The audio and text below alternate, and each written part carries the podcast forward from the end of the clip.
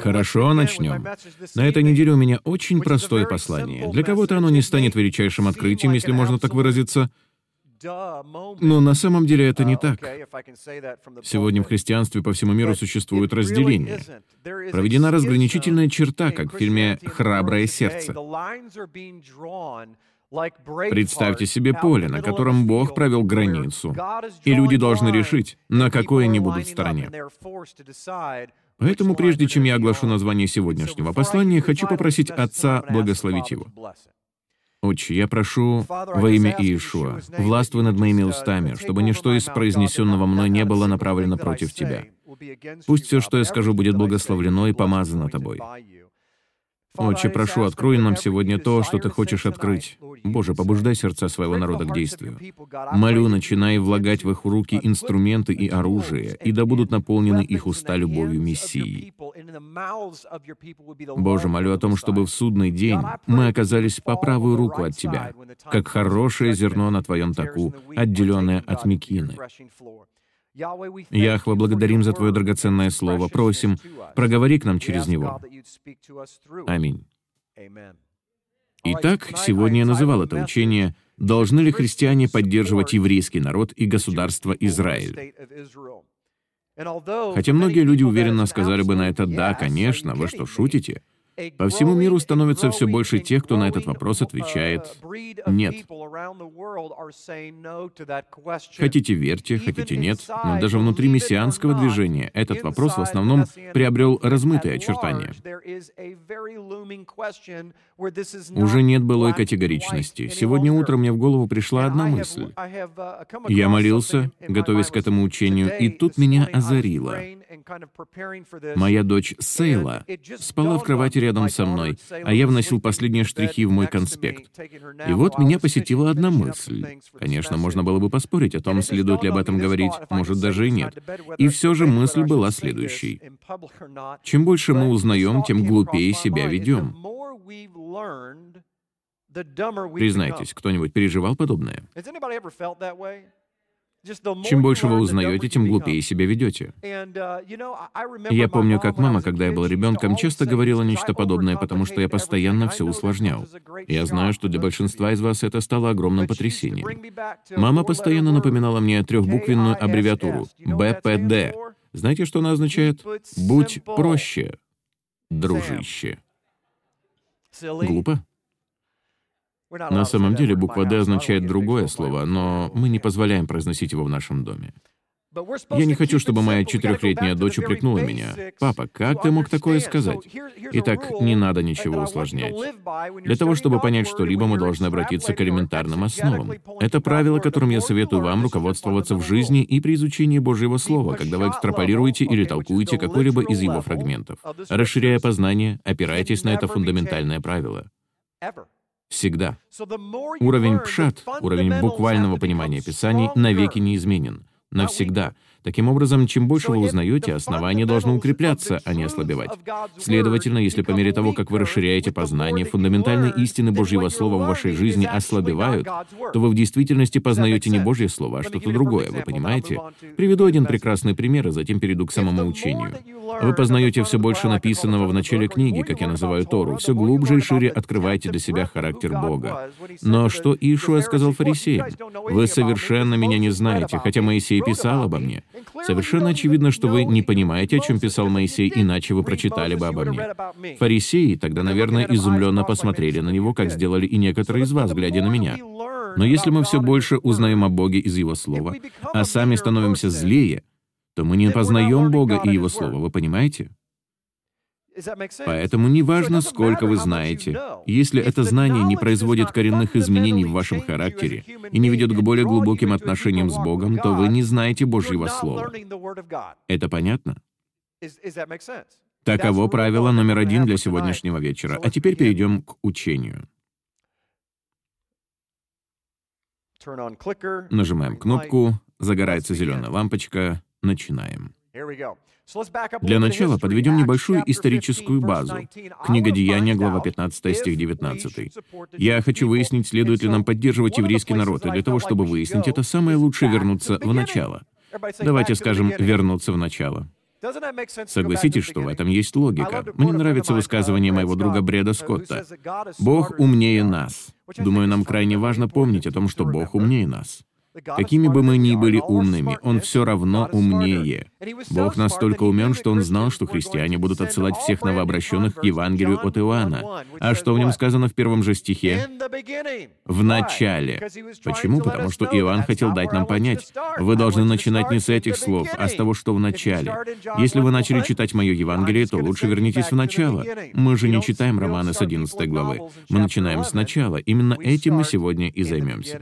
Мы вернемся в первое столетие, чтобы увидеть, каким образом сам Бог относится к этому вопросу. Итак, книга Деяния, глава 15, стих 19. Посему я полагаю не затруднять обращающихся к Богу из язычников. Наверное, давайте я вкратце опишу предысторию для тех из вас, кто ее не знает. В этой главе речь идет о том, что Павел пришел на Иерусалимский совет Наси, президентом которого был Иаков. Можно сказать, что это был синедрион мессианской общины первого столетия. Образно говоря, Иаков был епископом в окружении присоединившихся к нему старейшин. И вот перед ними возник крайне важный вопрос. Что нам делать со всеми этими новообращенными язычниками?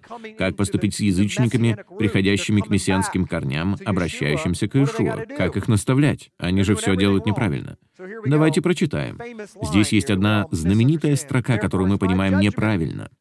Иаков говорит, «Посему я полагаю не затруднять обращающихся к Богу из язычников, а написать им, чтобы они воздерживались от оскверненного идолами, от блуда, удавленины и крови».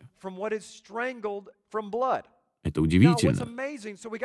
Мы видим четыре запрета. Язычники должны были воздерживаться от оскверненного идолами, от блуда, удавленины и крови. Они получили заповеди. Иаков сказал им, «Вы не должны всего этого делать». И что же сделали мы, как язычники? Я не буду сейчас углубляться в толкование этого фрагмента, потому что делал это уже 110 раз. Так вот, мы сказали, это все, что заповедано язычникам. То есть мы можем прелюбодействовать, воровать и избирать себе других богов, ведь этого же нет среди перечисленного Иаковом. Нет, конечно же, он говорил не об этом. Это были четыре основных аспекта поклонения другим богам. Вы должны понимать, что такое политеизм и язычество первого столетия. Их важными элементами были блуд и употребление крови. Они приносили жертвы богам, а затем ели их дома, не придавая этому особого значения. По сути, они служили Иешуа и Яхва, но еще и обращались к другим богам на стороне. Поэтому Яков говорит, нет-нет, если вы хотите быть в братстве, то не должны делать этих четырех вещей. Но это было еще не все. Откуда мы это знаем? Потому что следующий стих показывает саму суть того, что хотел сказать Яков. Итак, он говорит, вы не должны делать этих четырех вещей, потому что закон Моисеев от древних родов по всем городам имеет проповедующих его и читается в синагогах каждую субботу. О чем идет речь? О Торе. То есть Иаков говорит, предположим, к вам в церковь приходит человек, у которого проблема с гомосексуализмом. Он курит и смотрит плохие мультфильмы. Я не зря назвал именно это. Погодите минутку, и вы все поймете. Хороший пастор не скажет, «Послушай, я не позволю тебе присоединиться к этой общине, если ты смотришь Том и Джерри. Ты не должен этого делать». В этом мультфильме много насилия, а наша община воздерживается от всего, связанного с насилием. Нет, хороший пастор скажет, послушай, если ты хочешь присоединиться к этой общине и исповедовать Христа, то должен покончить с гомосексуализмом. Но тут появляется один из диаконов и кричит, «Нет, подождите, он еще и курит». И что же вполне справедливо говорит пастор? Я лишь перефразирую контекст этого фрагмента. Пастор говорит, «Диакон Джон, я понимаю ваше беспокойство, но он научится всему остальному. Из недели в неделю посещает церковное собрание». Вы понимаете? Вот в чем вся суть. Почему я вообще об этом говорю? Потому что вы должны понимать, что церковь первого столетия строилась внутри синагоги. Откуда мы это знаем? Так говорится в прочитанном нами фрагменте. Иаков говорит, «Они всему научатся в синагоге». Он не сказал, они научатся этому в церкви. Прежде всего, вам надо понять некоторые лингвистические аспекты. Здесь используется греческое слово «синагоге», Слову «собрание» соответствует греческое «экклесия» и «синагога». Это аналогичное слово на иврите. Оно означает «собрание» или «община». Там, где говорится о собрании в пустыне, используется именно это слово. Вот в чем суть этой концепции. Речь идет не о здании, а о собрании святых, которое иногда может проходить в здании. В первом столетии синагоги были очень изысканными и пышными. Если вы поедете со мной в Израиль, то увидите, насколько они красивые. Вы такого себе даже не представляли. По сравнению даже с самыми скромными синагогами первого столетия, наши церкви просто мазанки. Представьте себе пол, полностью сложенный из мозаики. Целая картина из маленьких квадратных камешков. Синагоги выглядят просто фантастически. Именно в них собирались верующие, потому что все они были евреями. В первом столетии не было разделения между христианами и евреями. Это произошло чуть позже, о чем мы еще поговорим. Послание Иакова 2.2. «Ибо если в собрании ваше войдет человек с золотым перстнем, в богатой одежде, войдет же и бедный в скудной одежде». И дальше он говорит, «Не отдавайте предпочтение богачу». Знаете ли вы, что это один из двух случаев на весь Новый Завет, когда переводчики решили не использовать слово «синагога», заменив его словом «собрание», хотя в греческом оригинале здесь сказано «синагоге». Это пример того, как переводчики искажают текст из-за своих предубеждений, потому что не хотят, чтобы христиане знали, что верующие собирались в синагогах. Но здесь, в оригинальном тексте, сказано именно это. Совершенно очевидно, что произошло разделение между 26 сектами иудаизма и назарянами, которых чуть позже начали называть христианами и которые тоже были евреями. Все они были евреи. Мы должны это понимать. Поэтому прекратите называть верующих, описанных в Новом Завете, христианами. Они были евреями, верующими в Иешуа, которых позже с помощью латинских и греческих суффиксов назвали последователями Машеха. Именно это означает слово «христианин» — маленький Христос, последователь Мессии — вот когда началось разделение. Евангелие от Иоанна, глава 9. Помните слепого человека из купальни Силуам? Иешуа плюнул на землю, помазал глаза слепого грязью, и что случилось? Тот исцелился. Очень примечательная и важная история.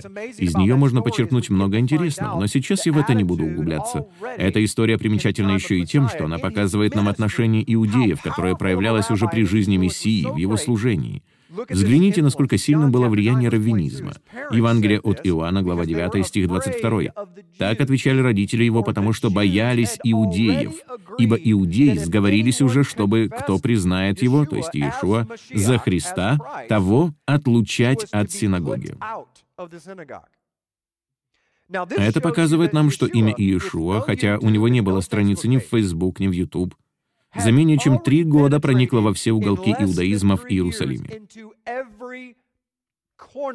Он был знаменитым и ненавистным раввином для верхушки общества, но знаменитым и любимым раввином для народа. Это единственная причина, по которой Иешуа не убили сразу же. До его смерти еще было очень далеко. Мы читаем о самом начале его служения. Это только девятая глава Евангелия от Иоанна, а они уже говорят, если кто-то исповедует Христа, то мы такого вышвырнем из синагоги, видите? Почему это так важно? Сейчас я все объясню. Доктор Рон Моузли сформулировал это так. После разрушения храма в 70-м году нашей эры из иудаизма эпохи Иисуса и Павла возникли две новые религиозные организации. Фарисеи убежали из Иерусалима в Явне, и там спаслись от гибели, а последователи Иисуса из числа иудеев убежали в горы Пеллы и тоже выжили. Евангелие от Матфея 24:16.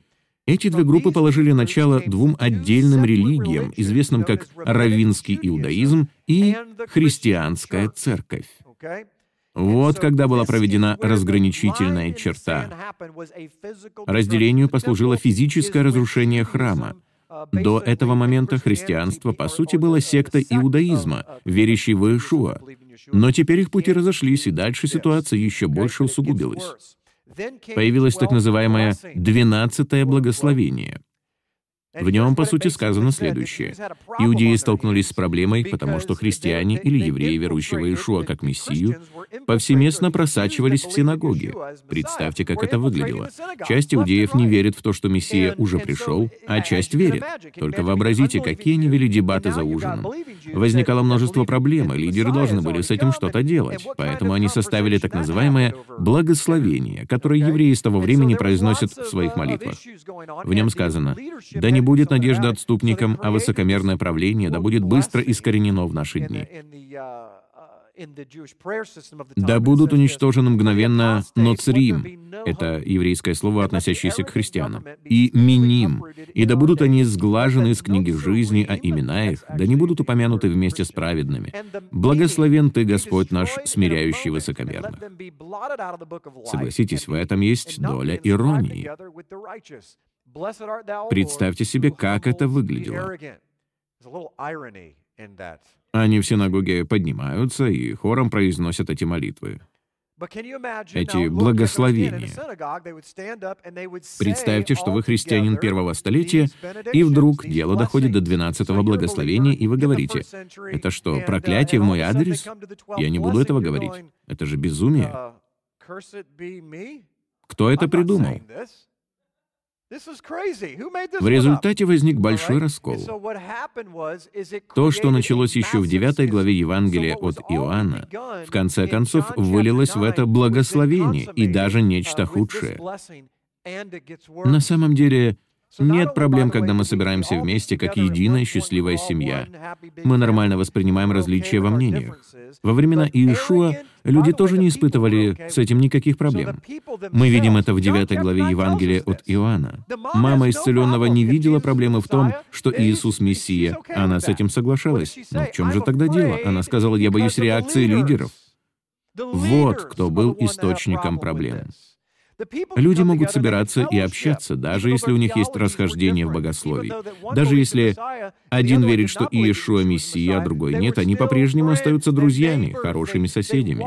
Они смотрят вместе прямые онлайн-трансляции вечерних шаббатных служений.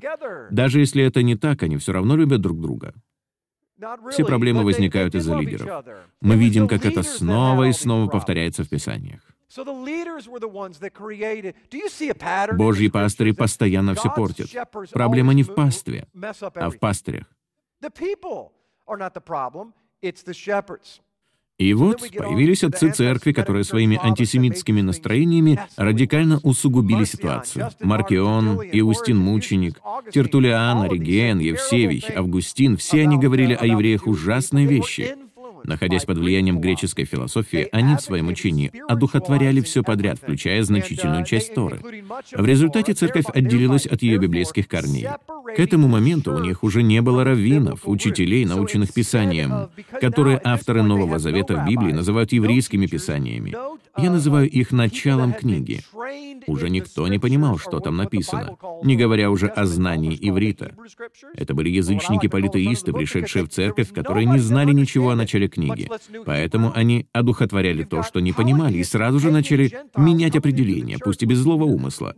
Я никого не обвиняю, я лишь говорю, что подобные вещи вполне естественны. Как мы поступаем, когда не знаем ответ? Придумываем его.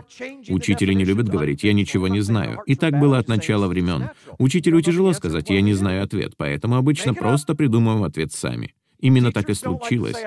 И это создало огромное размежевание и отдаление от библейских корней.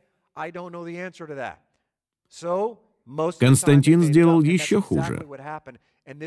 По сути, именно он в IV веке окончательно утвердил это разделение. Вот его слова.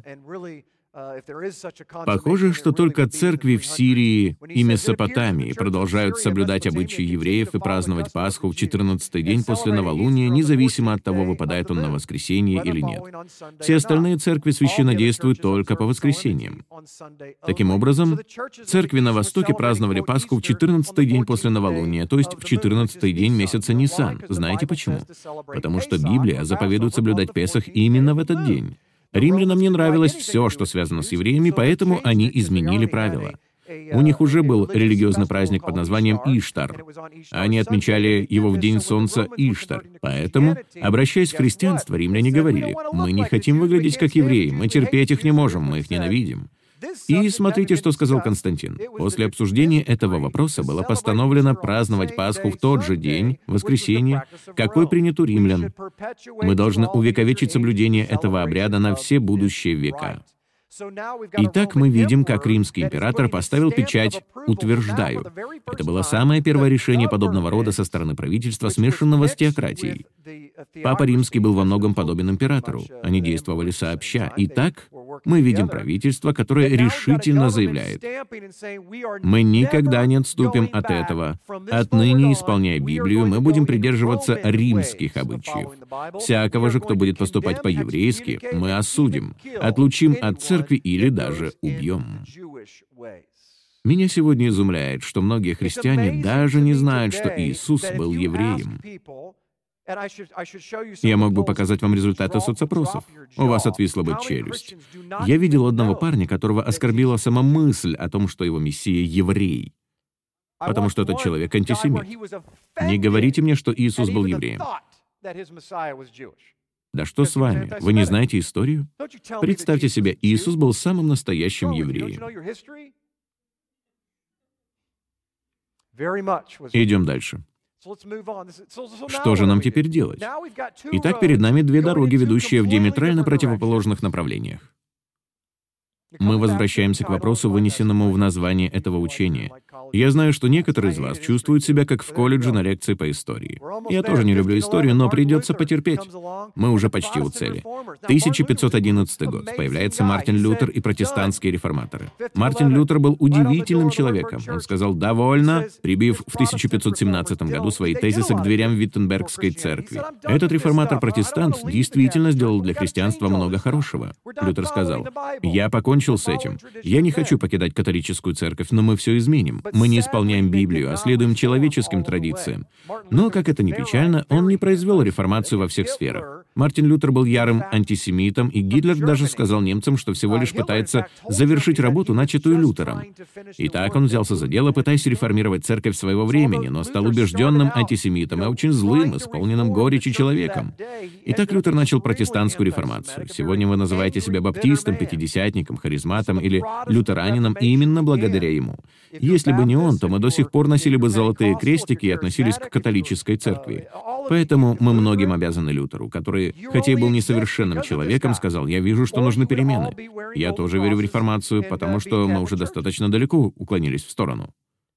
Сегодня в богословии преобладает убеждение, согласно которым церковь или полностью замещает Израиль, или полностью отделена от него. Между церковью и Израилем почти нет взаимосвязи.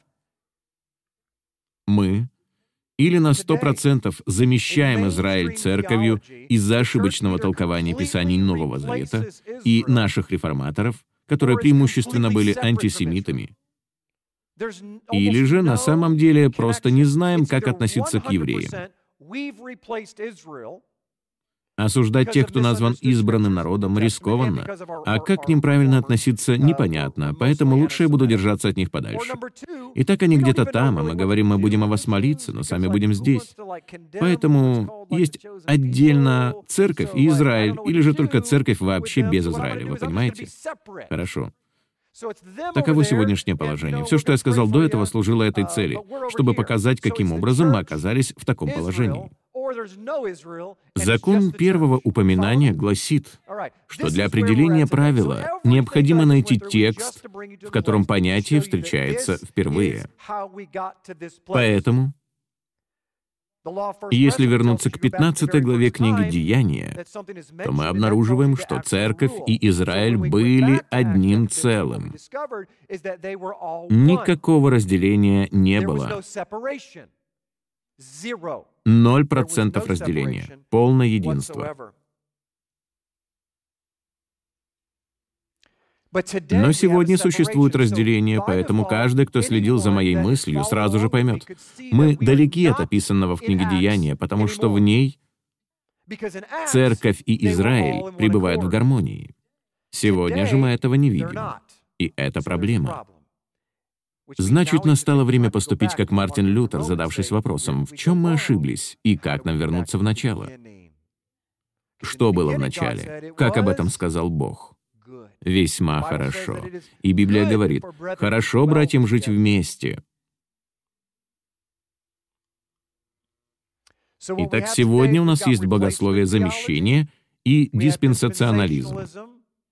Церковь оказалась в кризисе самоидентификации, и мы не знаем, как правильно относиться к еврейскому народу. Но сейчас мы в точности узнаем, как нам правильно к нему относиться.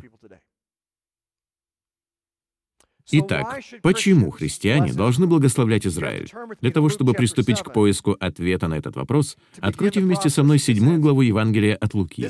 Это очень важная тема, друзья мои. Как в христианстве, так и в иудаизме, и даже в мессианском иудаизме и христианстве есть учители, утверждающие, что мы должны сбросить Израиль и еврейский народ со счетов. Есть даже такие, кто говорит, что евреи — это вообще-то и не евреи. Я вас озадачил? Мы поговорим об этом чуть позже. А сейчас обратимся к седьмой главе Евангелия от Луки. Библия — вот наш окончательный авторитет. Когда он окончил все слова свои к слушавшему народу, то вошел в Капернаум. У одного сотника, римского центуриона, слуга, которым он дорожил, был болен при смерти. Услышав об Иешуа, он послал к нему иудейских старейшин просить его, чтобы пришел исцелить слугу его. Это был всего лишь раб. Библия немного открывает нам, как выглядело рабство в те времена. Во многом не так, как мы его себе представляем сегодня. Слуга.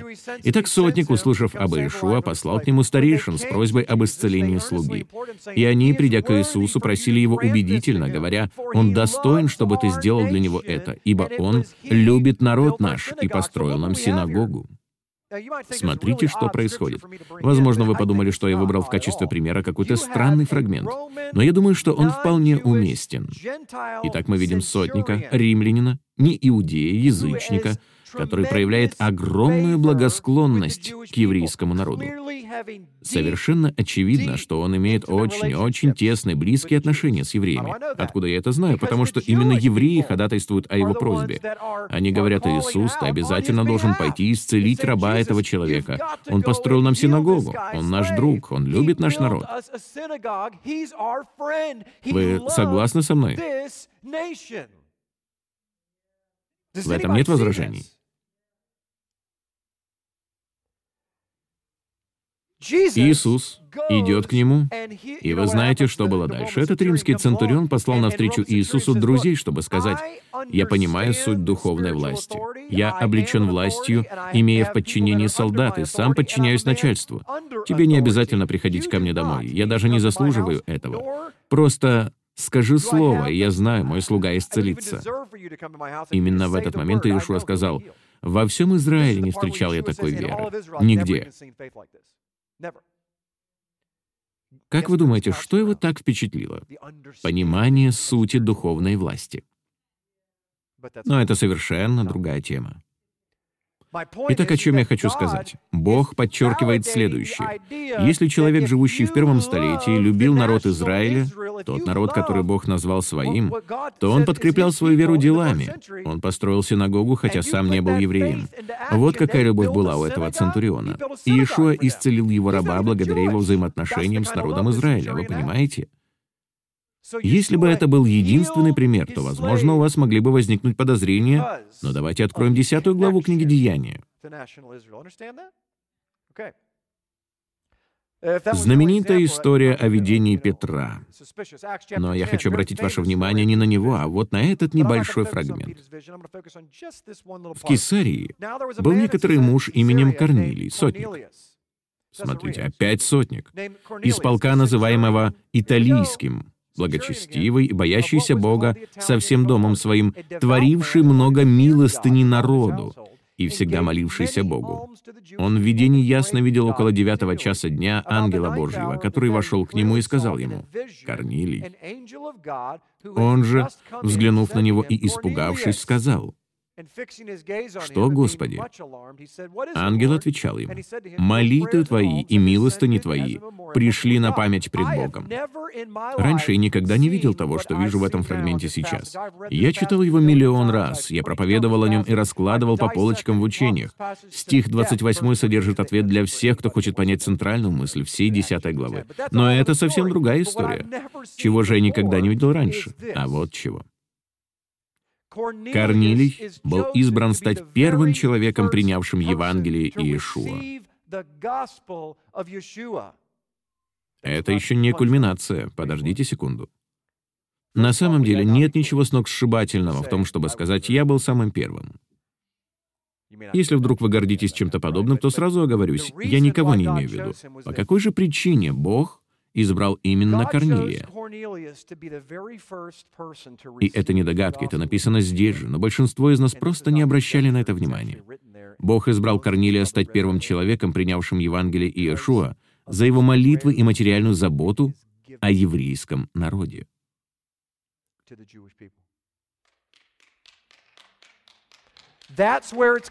Вот в чем была причина. Здесь прямо так и сказано. «Твои молитвы и милостыни пришли мне на память». Я избираю тебя за твою щедрость и твое посвящение мне. Для меня это стало потрясающим открытием. Я никогда раньше этого не замечал. Бог избрал Корнилия за его посвящение, молитвы и даяние. Но на что же он жертвовал? Не на какой-то римский или любой другой храм в Италии, что по сути одно и то же. Корнилий жертвовал на иудейский храм. И я не собираюсь призвать вас жертвовать на еврейский храм. Вовсе нет. Суть моего послания в том, что Бог показывает в своем слове определенный принцип.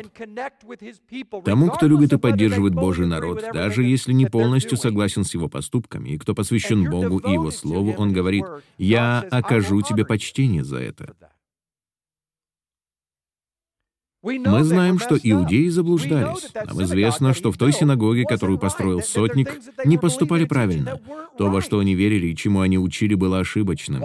Почему же Бог избрал кого-то, чтобы жертвовать деньги на поддержку ущербной системы?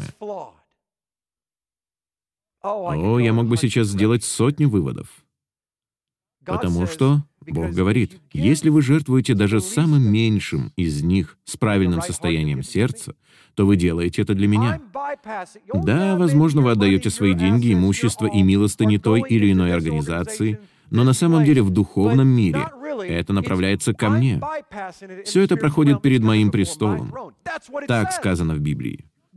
Ваши милостыни и пожертвования направляются на рассмотрение к Нему. Вы видели, как кассиры в магазинах поступают со 100-долларовыми купюрами? Они всегда поднимают их вверх, верно? И вы понимаете, что эта 17-летняя девушка понятия не имеет, что она делает, но ей сказали так делать. Она проверяет купюру на свет. Не знаю, что она там ищет, но она что-то ищет. Что же она пытается сделать? Или еще они используют специальный черный маркер. Но зачем? Они пытаются удостовериться в подлинности 100-долларовой купюры. Сегодня я не учу о даянии, это было на прошлой неделе, но все же, когда вы жертвуете Богу, Он проверяет это даяние на подлинность.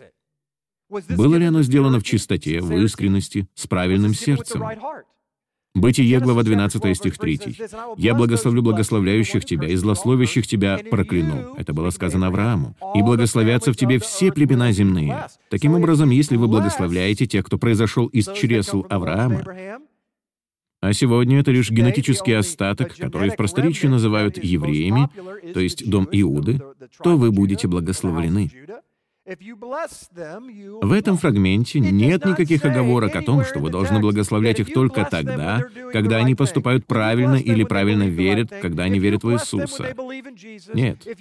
Знаете почему? Не оговорено совершенно никаких условий. Потому что это безусловный завет. Бог благословляет потомков Авраама ради отцов. Послание к римлянам 11 глава. В отношении к благовестию они враги. Безусловно. Каждый, кто не верит в Иешуа, кто противится нам, это враг по отношению к Евангелию. А в отношении к избранию — возлюбленные Божьи ради отцов. Ибо дары и призвания Божьи непреложны. Как и вы никогда были непослушны Богу, а ныне помилованы, по непослушанию их, так и они теперь непослушны для помилования вас, чтобы и сами они были помилованы. Интересно, о чем же здесь идет речь? О том, что Бог дал Аврааму непреложный завет, и не важно, насколько его потомки порядочны и верят ли они вообще в Бога. Все это не имеет значения. Бог говорит, «Я благословлю твое потомство и умножу его, как звезды в небе и как песок морской. Ради тебя, Авраам, и твоей праведности они будут благословлены. Каждый, кто проклинает их, будет проклят». Почему? Потому что это непреложный завет, вы понимаете? Аналогичным образом вы можете сказать своему сыну, «Мне все равно, что ты натворил или как ты себя ведешь, блудный сын. Я всегда буду любить тебя и я отдам тебе твою часть наследства, невзирая ни на что». Разве не так поступил отец в притче? Скажите на милость, кто из вас сегодня выписал бы чек на миллион долларов, чтобы отдать его в качестве наследства своему сыну, зная, что тот полностью оставит Бога, которому служит ваша семья, и сразу же уйдет из дома и начнет вести языческий образ жизни? Кто бы пошел на такое? Большинство из нас, присутствующих в этом зале, никогда так не поступили бы. Но библейское понимание любви гласит, «Ты мой сын, и ничто не может этого изменить. Ты получишь наследство просто потому, что ты мой сын, а не потому, что ты хороший сын. Такова Божья любовь. Вам не надо ничего делать, чтобы получить ее. Вы делаете то или другое только для того, чтобы подтвердить свою любовь к Богу. Более того, вы получаете награды на основании своей любви к Нему. Хотя он вообще не обязан награждать вас. Псалом 121, 6 стих. «Просите мира Иерусалиму, да благоденствуют любящие тебя». Здесь не сказано «просите мира Иерусалиму, если в нем живут порядочные люди». Также здесь не сказано «просите мира Иерусалиму, если евреи действительно живут как евреи, или если они носят правильные кипы, или правильные носки, или правильно танцуют, или слушают современную музыку». Ничего подобного не оговорено. Здесь просто сказано «просите мира Иерусалиму» и вы будете благоденствовать, если любите его. Здесь так и сказано. Все очень просто. Кстати говоря, современный Израиль подтверждает истинность подобных пророчеств. Когда Бог благословляет, никто не может проклясть. Это слова Майкла Брауна. Это богослов мессианского иудаизма. Когда Бог благословляет, никто не сможет проклясть. Когда же Он проклинает, никто не сможет благословить. Когда Бог открывает дверь, никто не сможет затворить ее. Когда же Он закрывает ее, никто не сможет открыть. Аналогичным образом, когда Бог рассеивает, никто не сможет собрать, и когда собирает, никто не сможет рассеять. Именно Он рассеял еврейский народ в своем гневе, соблюдая нас, как и обещал, под своим наказанием. Таким образом, только Он может снова собрать нас. Тому факту, что мы вновь собрались в обетованную землю, особенно после ужасов Холокоста, можно дать единственное объяснение. Это славное Божье действие. А тот факт, что Израиль окружен двумя миллиардами ненавистников и до сих пор существует, это еще одно Божье действие. Послание к римлянам 13.1. «Всякая душа да будет покорна высшим властям, ибо нет власти не от Бога. Существующие же власти от Бога установлены». О чем здесь идет речь? О том, что любая правящая власть, любой начальник поставлен на свое место Богом, потому что Бог — власть над всеми властями. Вся власть исходит от Него. Люди могут думать, что они есть власть, но на самом деле они лишь применяют власть, потому что Бог позволяет им это. Мы в христианстве утратили понимание этой концепции Божьей суверенности, хотя несколько сотен лет назад об этом повсеместно проповедовали с церковных кафедр в Англии. Бог — владыка всего. Когда взглянуть на случившееся в 1948 году, а также в 1967, когда Израиль вернул себе столицу, то очевидно, что Израиль существует по сей день только потому, что так постановил Бог. Не потому, что так решил какой-то человек, не благодаря какой-то еврейской семье или языческой семье.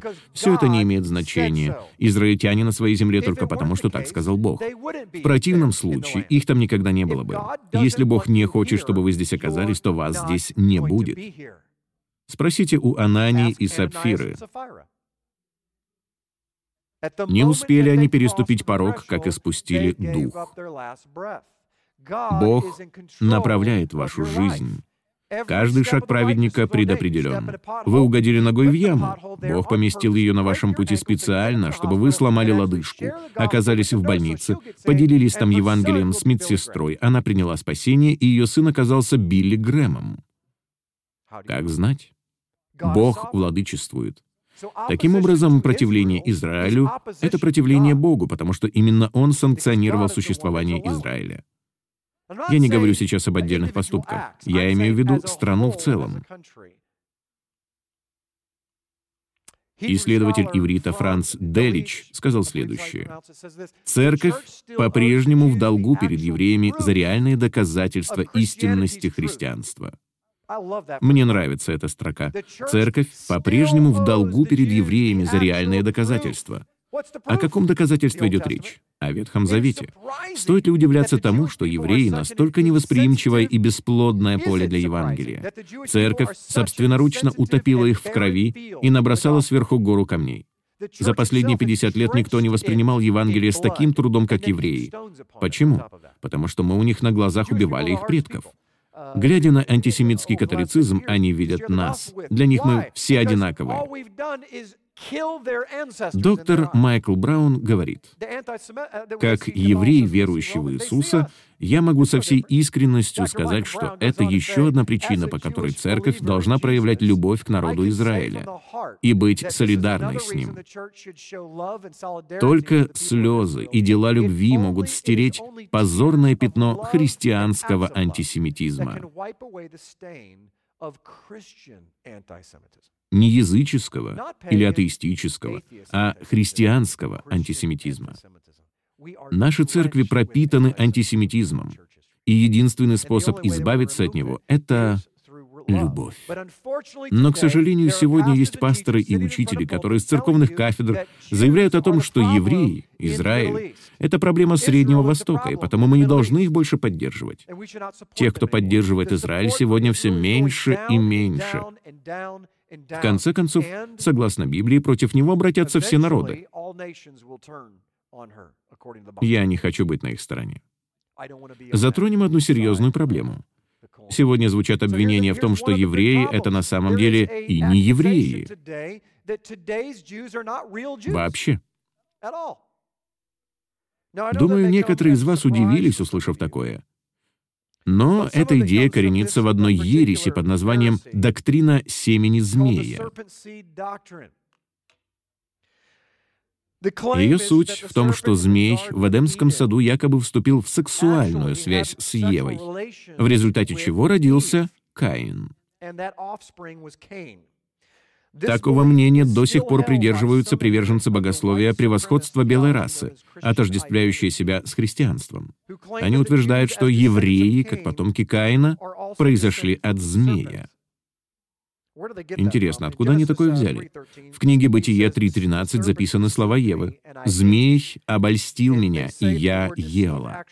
Они заявляют, что слово «обольстил» на самом деле означает «соблазнил». Кроме того, в притчах 30.20 прелюбодеяние метафорически сравнивается с приемом пищи. Все это используют в поддержку идеи, что слова «взяла плодов его и ела» на самом деле описывают половую связь. Якобы Ева была соблазнена Хасатаном, и в результате родился Каин. Также в Евангелии от Иоанна 8.44 приведены слова Иешуа, адресованные фарисеям. «Ваш отец — дьявол». В результате сегодня некоторые верующие во Христа, взяв эти несколько фрагментов, довели их толкование до абсурда, утверждая, что Иешуа, сказав «ваш отец — дьявол», имел в виду физическое отцовство.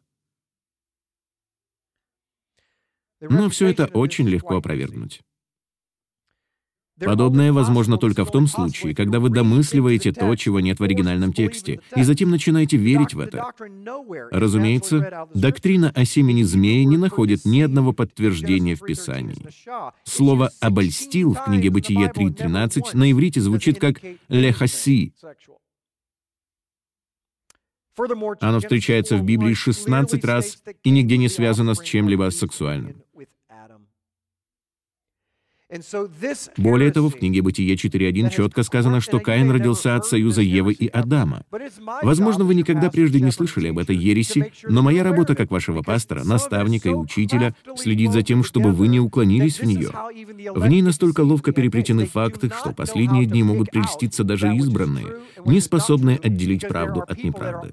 Бывают очень искусные и красноречивые обманщики, умеющие смешивать истину с ложью и преподносить это так привлекательно, что их слова проглатывают проглатываются как сладости. Номер два.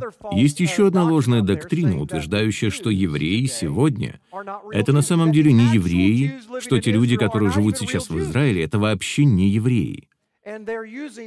Приверженцы этой доктрины используют псевдонауку, говоря о евреях-ашкеназах, Сефарды — это испанские евреи, а ашкеназы — это светлокожие евреи, живущие сегодня в Израиле и по всему миру. Так вот, суть этой ложной доктрины в том, что ашкеназы — это якобы выходцы из Хазарской империи восьмого столетия, и потому не имеют наследственной взаимосвязи с землей Израиля. Кстати говоря, хазары были тюрками. Это были полукочевые племена, населявшие южные территории современной России и Кавказские горы. В конце XIX века Эрнест Ренан, французский эксперт по Среднему Востоку, древним цивилизациям и их языкам, предположил, что европейские евреи-ашкеназы когда-то убежали из Хазарии. Другими словами, есть люди, которые уверены, что евреи-ашкеназы — это выходцы не со Среднего Востока, а с Кавказа. Некоторые при этом ссылаются на книгу Откровения 2.9, где говорится о сатанинской синагоге. Проблема этой теории в том, что, выполнив генетический анализ крови ашкеназов и сефардов, вы не найдете абсолютно никаких подтверждений того, что они выходцы с Кавказа. Никаких. Более того, такой анализ показал, что ашкеназы и сефарды — родня. Представьте себе, и те, и другие евреи. Да, одни говорят по-испански, а другие на иврите, но все они евреи. Другими словами, полногеномный анализ не дает совершенно никаких доказательств теории хазарского происхождения ашкеназов. Их просто не существует. Этой теории была посвящена целая книга, которая вызвала настоящую бурю, в том числе и в прессе. Они даже написали в газете «Jerusalem Post», но она была развенчана наукой. В последнее время появилась еще одна доктрина — Uh,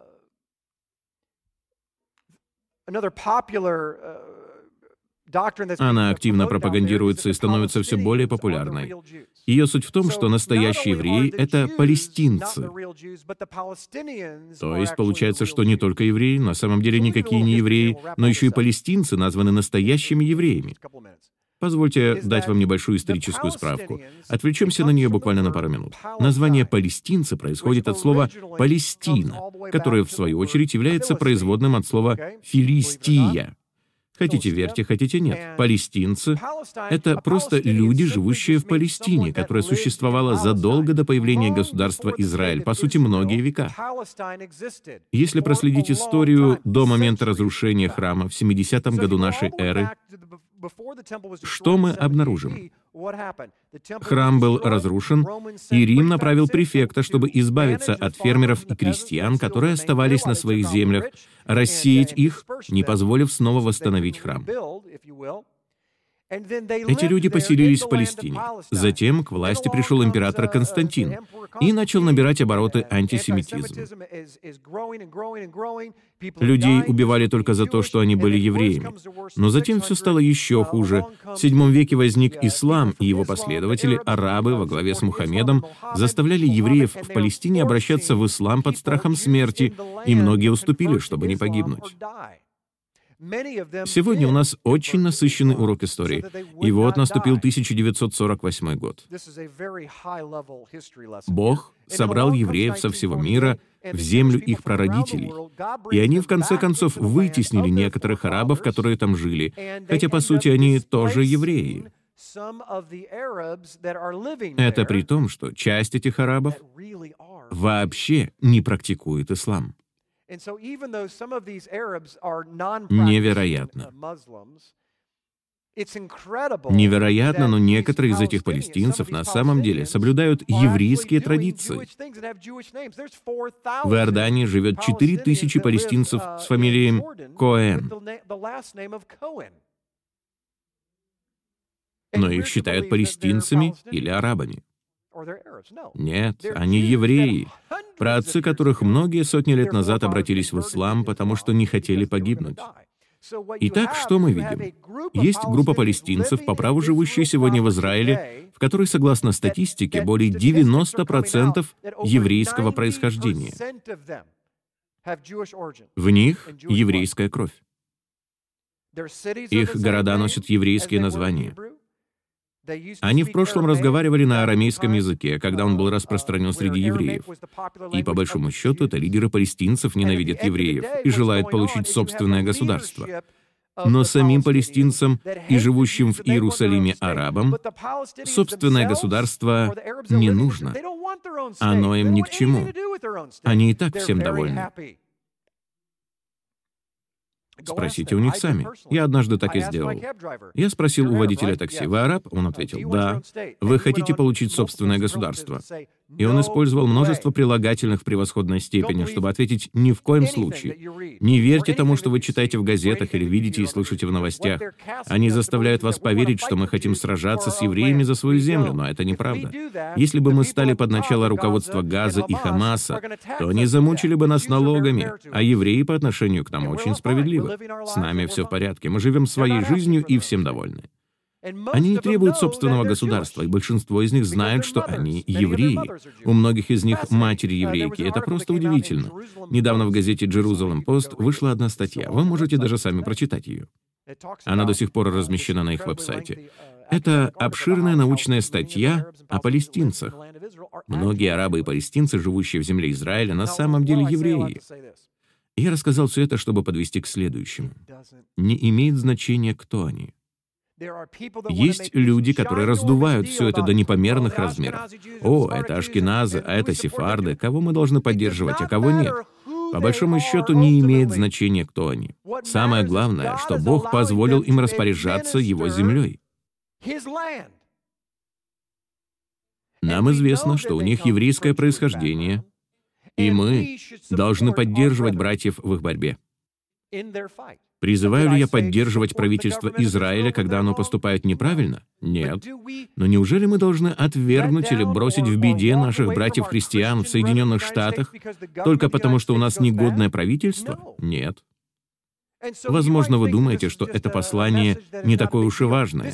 Напротив, оно имеет большое значение для грядущих дней и месяцев, потому что есть люди, которые говорят, что мы должны отвергнуть наших братьев-евреев и не поддерживать их.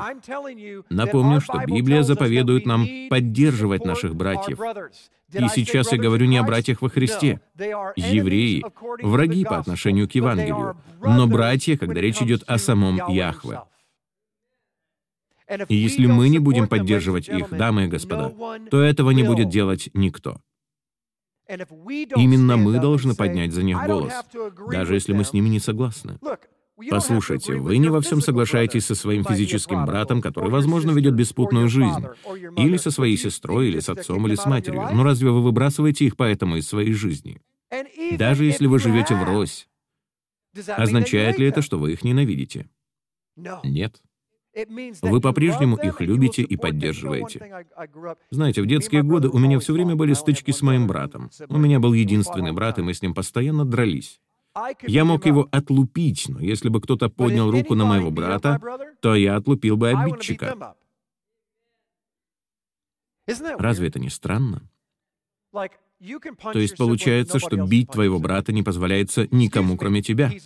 Прошу прощения, но он только моя боксерская груша. Удивительно, но именно так происходит в жизни. Дамы и господа, я верю, что настало время начать исполнять Библию по-библейски и поддерживать наших братьев, независимо от того, нравятся ли они нам вместе с их богословием. Бог поддерживает свой завет, называя его непреложным и безусловным. Вы думаете, он не видит в иудаизме гомосексуализма, абортов и многого другого? Бог видит то же самое и в христианстве. Если мы намерены порицать евреев, то должны порицать и самих себя. Внутри церкви делают больше абортов, чем за ее пределами. Но об этом никто не говорит. Лучше нам быть осторожнее в своих осуждающих высказываниях. Итак, подведем итог. Бог вложил в мое сердце это послание. Да, возможно, оно очень скучное, прямолинейное и перенасыщенное информацией, но в нем содержится одна важная мысль. В христианство прокрадывается дух Антихриста. Он желает уничтожить тот самый народ, который произвел на свет христианство. Наши братья-евреи достойны почтения уже только за то, что, как отметил Павел, сохранили свитки Писания.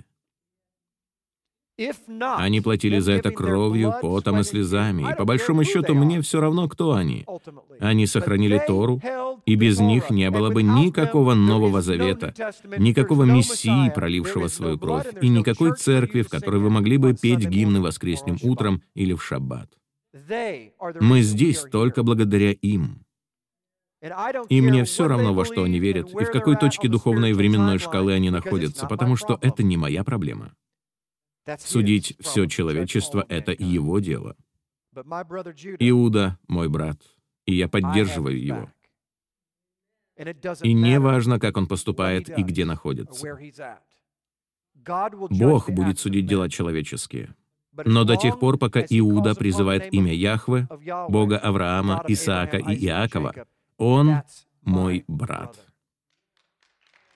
Встаньте, пожалуйста.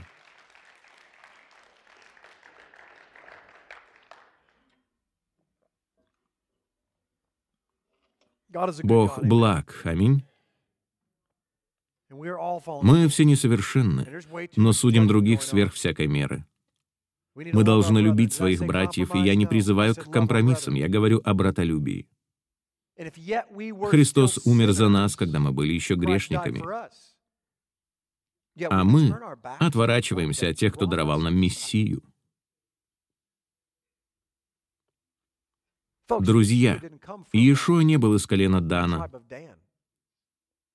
Он из колена Иуды. И, на мой взгляд, Пятая заповедь о почитании родителей касается не только физического мира. В нее вложен духовный принцип. Евреи — наши родители. Мы — их дети, родившиеся от сохраненного ими слова. Если вы смотрели учение «Кризис самоидентификации», то уже знаете, что это мы, наши праотцы, Северный дом Израиля. Мы были уведены в плен и оставили завет, но иудеи сохранили его, они вернулись. Я верю, что и для нас пришло время вернуться. Не позволяйте обществу сбить вас с пути. Возможно, для кого-то из вас это послание не ко времени. В таком случае просто запомните его. Придет день, когда кто-то скажет в вашем присутствии что-то антисемитское. Как вы отреагируете на это? Позволили бы вы высказываться подобным образом о своем брате, или о своей сестре, или о родителях? Даже если вы не в ладах с родителями, вы все равно не позволите другим обсуждать их. Не молчите. Шесть миллионов наших братьев погибли когда-то именно потому, что кто-то молчал. Отче, я прошу прощения за моих предков, за то, что они молчали.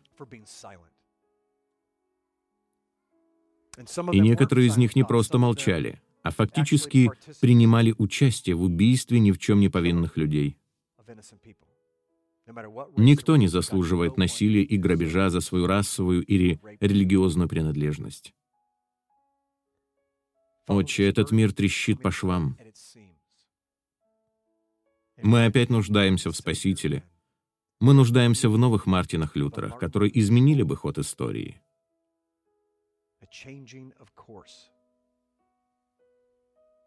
Боже, нам нужны активисты, а не пассивные наблюдатели. Молю, Отче, продолжай пробуждать остаток по всему миру. Ты призываешь свой народ, воспламеняя внутри них огонь. Боже, молю о том, чтобы Твой народ был внимателен к предупреждениям о ловкости врага в распространении внутри Твоего собрания ложных доктрин, несущих раскол и разделение. Отче, евреи в первом столетии были не более совершенны, чем в двадцать первом. И все же ты решил жить и дышать среди них, и быть в общении с ними.